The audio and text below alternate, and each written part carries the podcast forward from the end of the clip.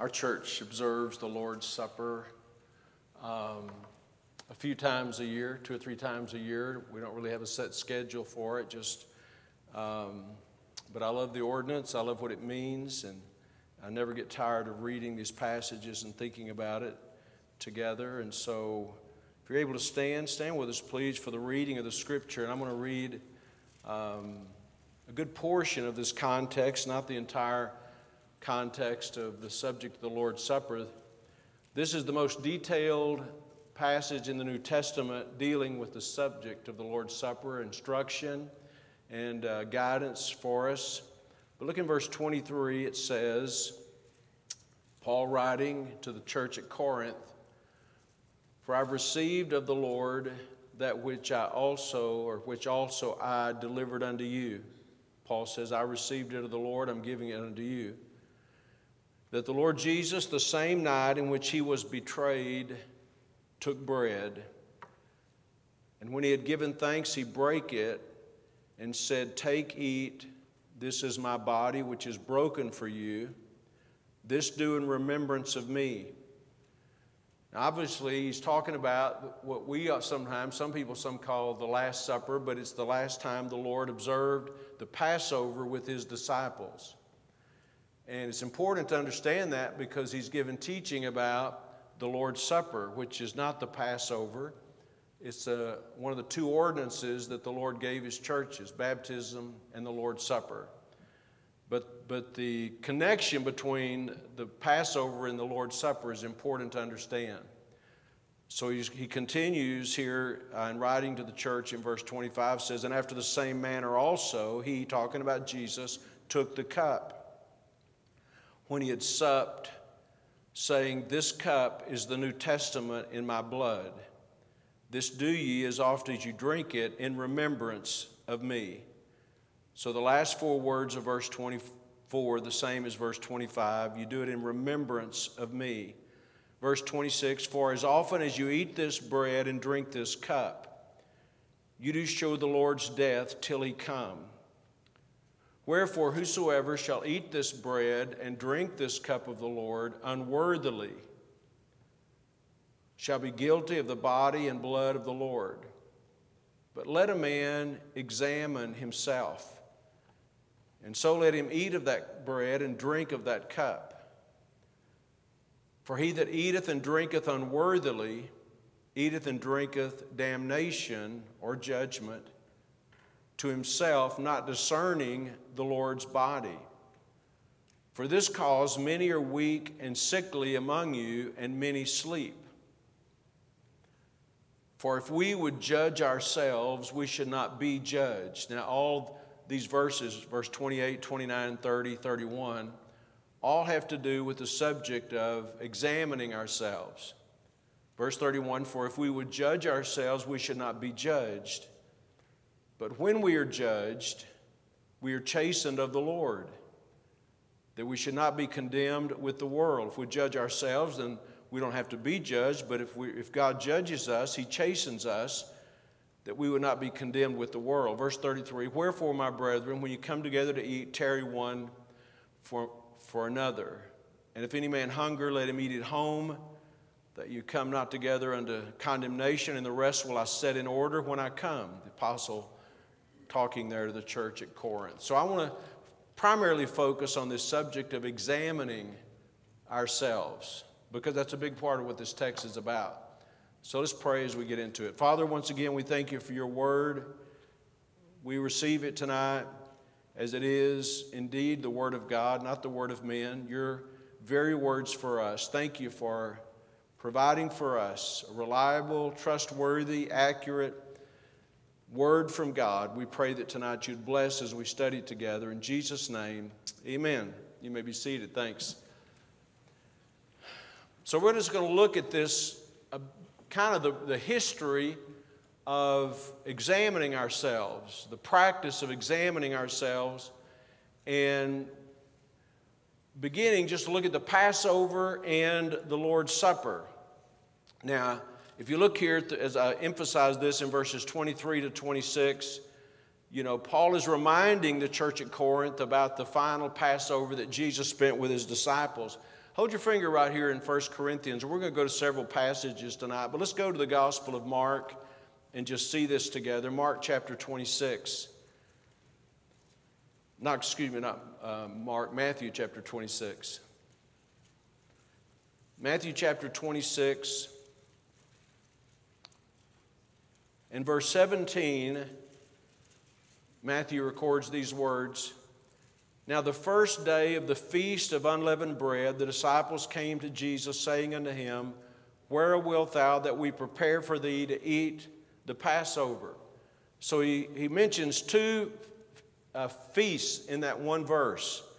One of them is the Passover, which is a, a one day event, and the other is the Feast of Unleavened Bread, which is a seven day event. And so when Jesus sat down with his disciples, it was to eat the Passover. It was the beginning of the Feast of Unleavened Bread. And if you look over where they're actually enjoying this uh, time together, uh, verse 26 of the same chapter says, And as they were eating, Jesus took bread and blessed it and brake it and gave it to the disciples and said, Take, eat, this is my body. And he took the cup and gave thanks and gave it to them, saying, Drink ye all of it, for this is my blood of the New Testament, which is shed for many for the remission of sins. Obviously, that blood, that cup was not his blood, and that bread was not his body. They represented, they were symbolic. The bread represented his body, and the cup, the fruit of the vine, represented his blood. Verse 29 But I say unto you, I will not drink henceforth of this fruit of the vine until that day when I drink it new with you in my Father's kingdom. And when they had sung an hymn, they went out into the Mount of Olives.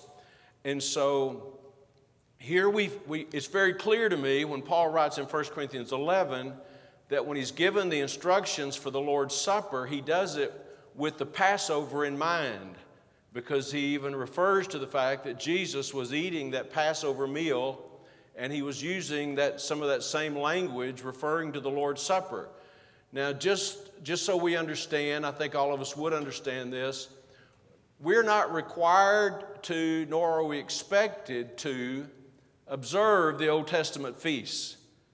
I mean, it's really important that we understand. Matter of fact, keep, keep in mind, we're going to come back to 1 Corinthians, but go, go over to the book of Colossians for a moment, just to give you a couple of verses to hang this thought on. Colossians chapter uh, th- 2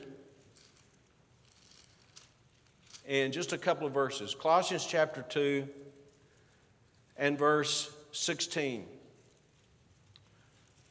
Let no man therefore judge you in meat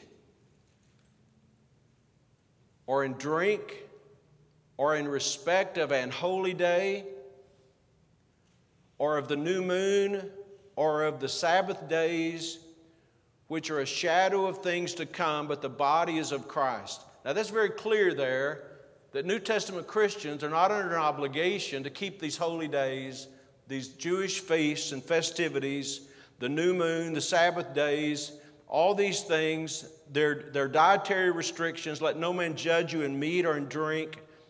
Verse 17, for all these things are a shadow of the things to come, but the bodies of Christ. All of these things have value. The Passover has value. We'll talk about it in a moment. The Feast of uh, the tabernacles has value. The, um, the Feast of Unleavened Bread, which has to do with the Passover, has to do with the Lord's Supper in a way. All these things have value, but we don't observe those feasts. We just, and it's not that we're trying to be hard to get along with, we're just going by the Bible. The Bible makes it clear that we're not obligated to do that. But that does not mean that we can't benefit from knowing about those feasts are studying those feasts. These feasts point to Christ. And Paul himself said in 1 Corinthians 11 that the Lord's Supper as an ordinance is linked to the Passover. And we know that's true because our Passover lamb is Jesus Christ. He is the Passover lamb. He was, as Exodus 12 says, and we may look at this in a moment, he was a lamb without spot and without blemish. And when they took the blood of the Passover lamb, they put that blood, as you'll remember, up over the doorpost and the lintel of their homes. They killed that animal, took that blood, put it over there Uh, and on this 10th, the 10th plague against Egypt, the Passover was instituted. And when the death angel came through Egypt, when he saw the blood, he passed over them. Right? So, so the Passover has relevance to us, but we don't observe the Passover as the Jewish people did.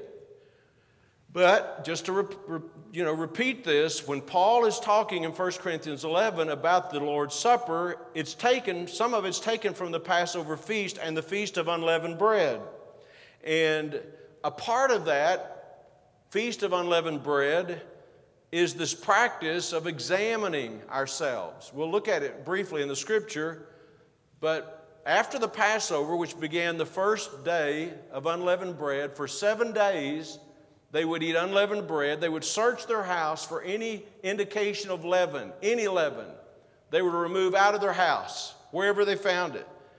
And because it's a picture to us of the importance, as the Lord's Supper says, of examining ourselves. I hope I'm not losing you on this, but that's where, where this matter of examining yourself, I think it came from the Passover observance, where they would make sure there was no leaven in their house. You know, when a person is saved, when we trust Christ as our Savior, we are forgiven. Thank God for that. But that does not mean that we don't take personal sin lightly. If a person says that, I, well, I'm saved, it doesn't really matter, then they're, they're not really looking at the Bible the way God would have them to look at the truth of the Scripture. And we see this clearly in the Feast of Unleavened Bread. So we're going to come back to 1 Corinthians 11, I promise you. But let's go to Exodus for a moment. Exodus chapter 12. And this is the institution of the Passover, the 10th plague that was demonstrated, was shown to Egypt. And this was the plague that caused Pharaoh and the leaders of Egypt to, to release God's people. So let's just look at a few things about this as it applies to what we're talking about tonight. Exodus chapter 12 and verse 15. Seven days shall you eat unleavened bread. Even the first day you shall put away leaven out of your houses. For whosoever eateth leavened bread for the first day, from the first day and the seventh day, that soul shall be cut off from Israel. Now, again, the Feast of Unleavened Bread, the days of unleavened bread, started right after the Passover. Look in verse 18 of that chapter.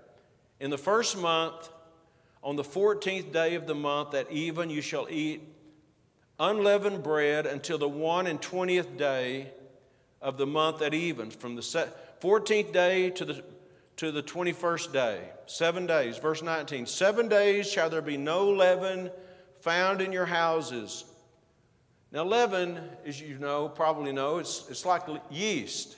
And, um, but all through the Bible, leaven is like a type or a picture of sin.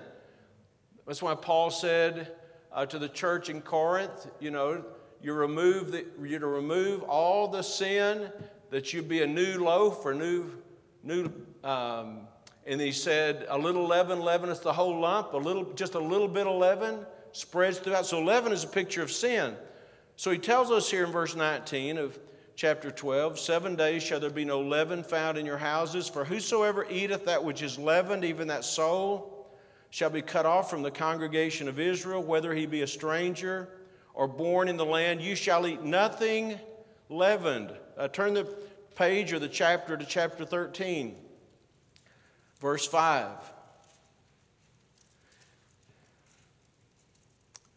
And it shall be when the Lord shall bring you, bring thee into the land of the Canaanites. So now they're just leaving Egypt, but he's telling them what it's going to be like when they get into the promised land. When, when the Lord shall bring thee into the land of the Canaanites, the Hittites, Amorites, Hivites, and Jebusites, which he sware unto thy fathers to give thee a land flowing with milk and honey, that thou shalt keep this service this month. Talking about the Passover and the, um, Feast of unleavened bread. Seven days shalt thou eat unleavened bread, and in the seventh day shall be a feast to the Lord. Unleavened bread shall be eaten seven days. Notice the emphasis here. And there shall no leavened bread be seen with thee, neither shall there be leaven seen with thee in all thy quarters. Nobody will should be able to find any sign of leaven in your house, in your property, wherever you are. It'll be a thorough search for leaven or yeast or whatever. And again, it's a type of sin. I was, I was reading today, uh, just out of curiosity, um, just about the way Jewish people observe the Feast of Unleavened Bread and the Passover. And I read a testimony of someone uh, who observed the Passover and the Feast of Unleavened Bread, and they were talking about the challenge of removing all leaven from their house. And to them, this, this, this practice was a reminder of how challenging it is to get all the sin out of your life, which some people would not acknowledge, but many of us would acknowledge. It's an ongoing challenge, a battle with our sinful nature. And this is what they said it's easy to find the obvious loaves of bread in the pantry.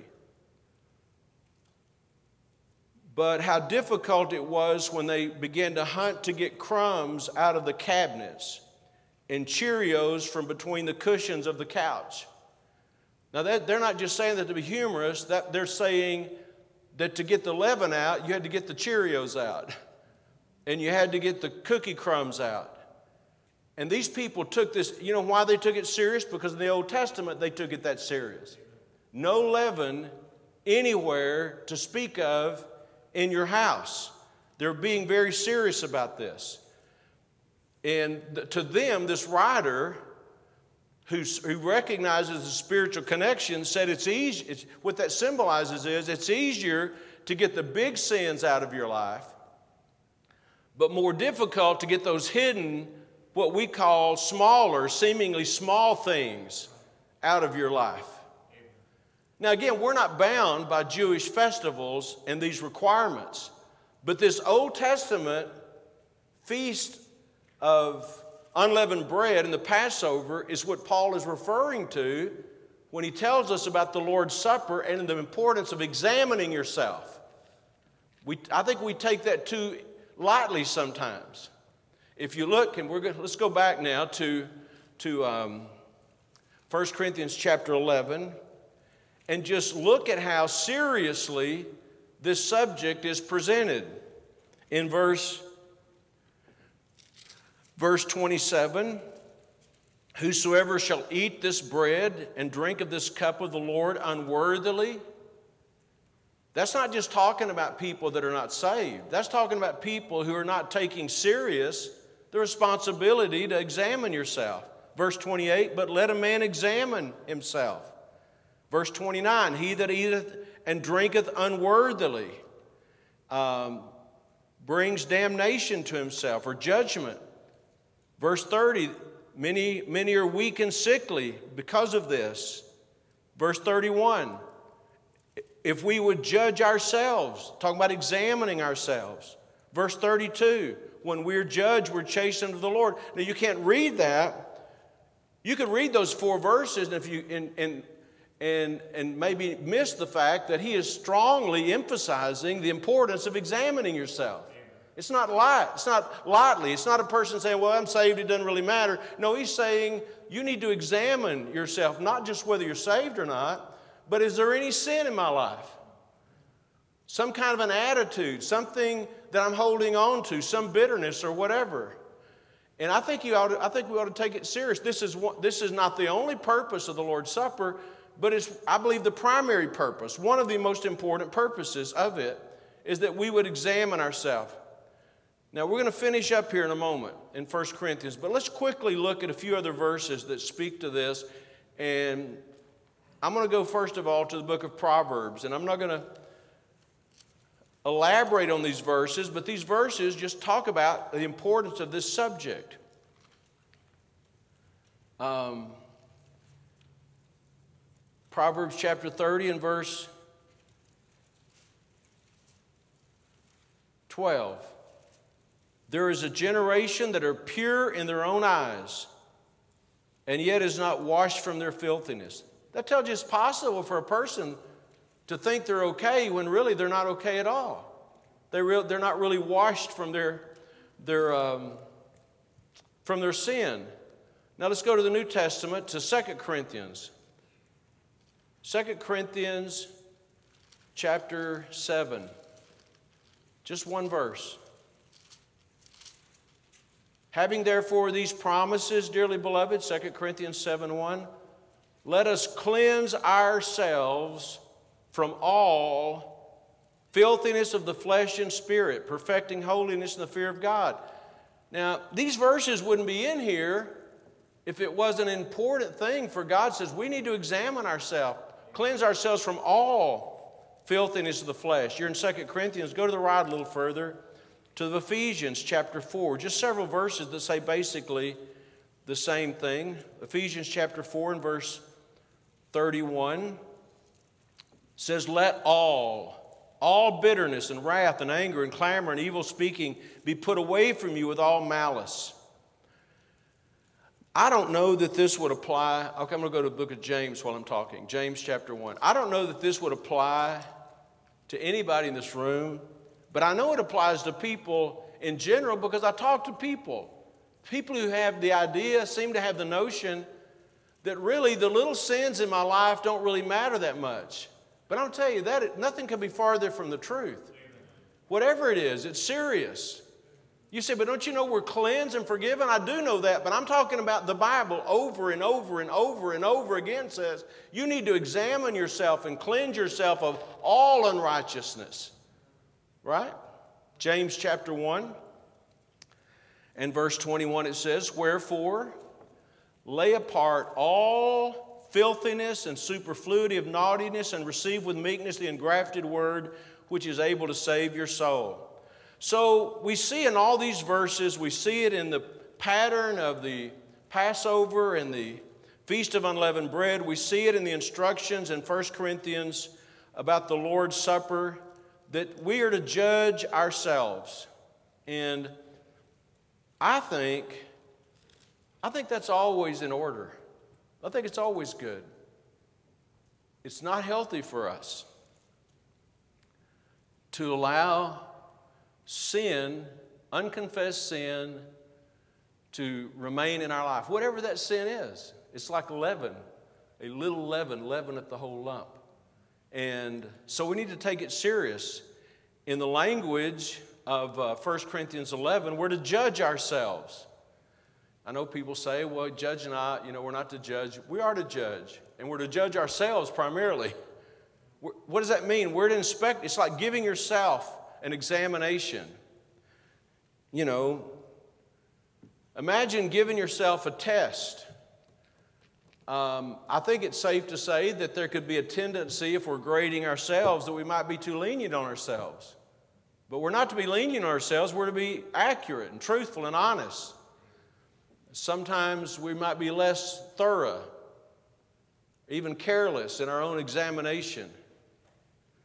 We hear this often, it's true. You know, in cancer screening, early detection can save lives.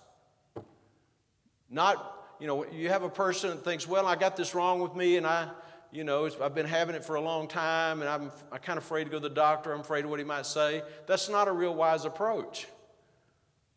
Early detection saves lives. And by the way, the same way is sin. If, we, if we're to examine ourselves, the sooner we find something's wrong, we ought to make it right. We were singing that song uh, tonight, Search Me, O God, and I want to read the passage uh, from Psalms that, that that song comes from. Hear these words Psalm 139 Search me, O God, and know my heart. Try me and know my thoughts, and see if there be any wicked way in me, and lead me in the way everlasting. Now, take the time tonight to do this because I think that's a big part of what the Lord's Supper is about. I love the Lord's Supper. because it remem- reminds us of what Christ has done for us. And it's also a reminder that we need to ask God to search us. You know, the psalmist had it right Search me, O God, and know my heart. Try me and know my thoughts. Help me to know what's really in my heart and help me to, to know, to be aware of my own thought life. See if there be any wicked way in me and lead me in the way everlasting. So, the, the, the emphasis in 1 Corinthians 11, I'm going to go back there and we'll finish up there, is on examining ourselves. Examining ourselves, examine our walk with the Lord, examine our relationships with other people, our relationship with our spouse, our relationship with our children or with our parents, other, other relationships. Examine our testimony on the job, our testimony at work. Examine ourselves, examine our personal holiness, the things we do, the things we allow ourselves to do, the way we think.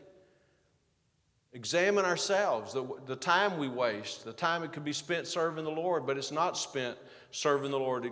Examine our priorities, what are really important things in, a, in our life. We're to examine ourselves. We're examine our attitudes. Am I haughty? Am I selfish? Am I bitter? You know, examine ourselves.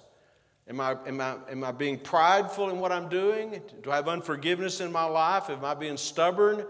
You know, am I is lust having its way in my life? All these things, we ought to examine ourselves. Every one of us. The command is examine yourself. We're to examine ourselves. Nobody else can examine us like we can examine ourselves. You know, I could stand up here and preach to you and try to bring sermons to you and, and have things in my life that are wicked, and you wouldn't know that maybe, but God knows and I know, but we're to examine ourselves. We're to put the spotlight on our own life. Didn't say examine everybody else. We're to examine ourselves. And so when we examine ourselves, it helps us deal with things in our life that need to change. And, and, and we all know this. We should do this routinely, we should do it every day. Every day we should be asking ourselves, Lord, is there something in me that maybe I don't see. Maybe it's a blind spot in my life. Is there something I need to get right with the Lord? Is there something I need to get right with someone else? And that's a, but that's a part of what the Lord's Supper is about. And that's why we ought to just love this time of worship for the Lord, for what He's done for us, but also thank God that He cleanses us and can, wants to cleanse us. You know,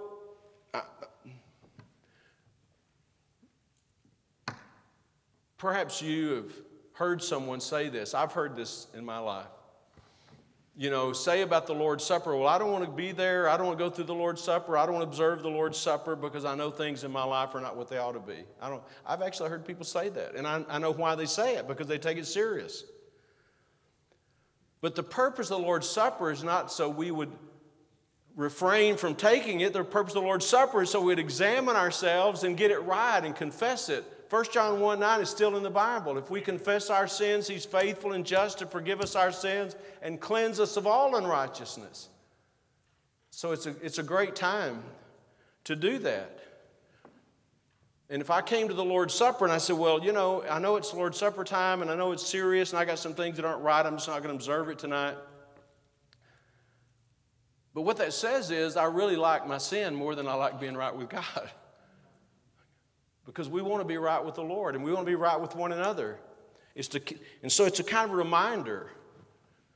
I, one of the reasons we don't observe the Lord's Supper like weekly or monthly like some people do is because it is such a serious thing. And I think it deserves the attention that we give to it here, you know, to really understand what it says and why it says it. There in 1 Corinthians 11, the emphasis, I believe, is on examining yourself, but there's also other things that are mentioned here that I want to mention. Look in verse 23, for instance, where he says in verse 24, when, when he gave thanks, he brake it and said, Take, eat, this is my body, which is broken for you. This do in remembrance of me. And in verse 25, this cup is the New Testament in my blood. This do you as often as you drink it in remembrance of me. The Lord's Supper is, to me, such a wonderful remembrance of what Christ has done for us. That he shed his blood for us, that his body was broken, beaten for us. And it's also a reminder not only of what he did for us, but in verse 26 it says, As often as you eat this bread and drink this cup, you do show the Lord's death till he come. It's a remembrance that a reminder that he's coming and when he comes we're going to that's what jesus said you'll never you won't to his disciples there in matthew 26 when we looked at he says you won't eat this i won't have this drink this wine with you or eat this bread with you until we, we eat it together in the kingdom. It's a, every time we take the lord's supper it's a reminder that he's coming back and we will see him soon.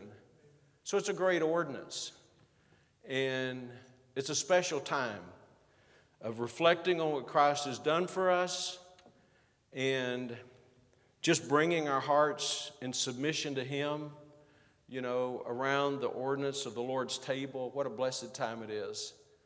Now, if you're here tonight and you're not saved, then um, you've heard a lot tonight, just as, as teaching and instruction, you've heard a lot tonight about what Christ has done for us. And but knowing it and hearing it doesn't make you a Christian. You must personally receive it. You have, must believe on the Lord Jesus Christ. You must trust Him as your Savior. But don't think for a minute that Jesus went through everything He went through and did everything He did so that it would be okay for you to die in your sin and go to hell. No, He wants you to be saved. He wants you to be saved. But you have to receive Him. You have to put your faith in it. Just, you know, and I'm not going to turn to, but in John chapter 6, Jesus used this language that really confounded the religious people, and they said this is a hard saying, but he said, Unless you eat my flesh and drink my blood, you have no part with me.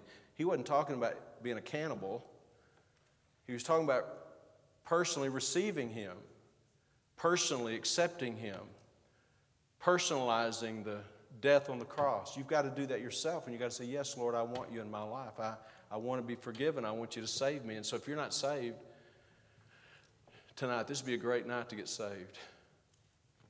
Amen. The, the sacrifice has been made. There, there are no more lambs to be offered because the one lamb has been slain that takes away our sins. Aren't you thankful for that? Amen. We believe also that 1 Corinthians, looking at it in the context, that 1 Corinthians makes it clear to me this is a church ordinance. It's for people in the church to observe. So we, we always have a, the Lord's Supper on a regular church night, but we always tell people if you're a guest, if you're not a member, then we ask that you not observe the Lord's Supper. We want you to be a part of the service, but the Lord's Supper is really, really just given to those who are members of every local church when they observe it. So I want us tonight to take a few moments and do these things. As the Bible says, we ought to remember what Christ has done for us the blood that He shed, the way He was beaten and tortured for us. And then remember the fact that one day we'll be with Him in heaven, where we will sit down with Him and we will be observe and participate in the marriage supper. Be a wonderful thing. We'll be there with him one day. But also, it's a time of examining ourselves. Lord, search me. Search me. And I do that tonight. I mean, I've been mindful of this all day, but I'm, tonight I'm saying, Lord, search my heart for something in me that's not right. I want to make it right. So let's bow our heads together this evening and take a few moments and just thank the Lord for what this ordinance represents. Thank the Lord for the blood that Jesus shed, the sacrifice he made, for what it means for us. And say, Lord, search me tonight. If there's something in me that's not right, I want to make it right. Help me to see it. Search me, O God, as the psalmist prayed and said. See if there be any wicked way in me. Our Father, as we pray this evening, we thank you for this ordinance, this special time for the church family just to thank you for all that you've done for us. Thank you, Lord, for taking our sins upon your body on the tree, for paying the price, for our redemption, for our cleansing, that we might be justified before you. God, we are so undeserving tonight.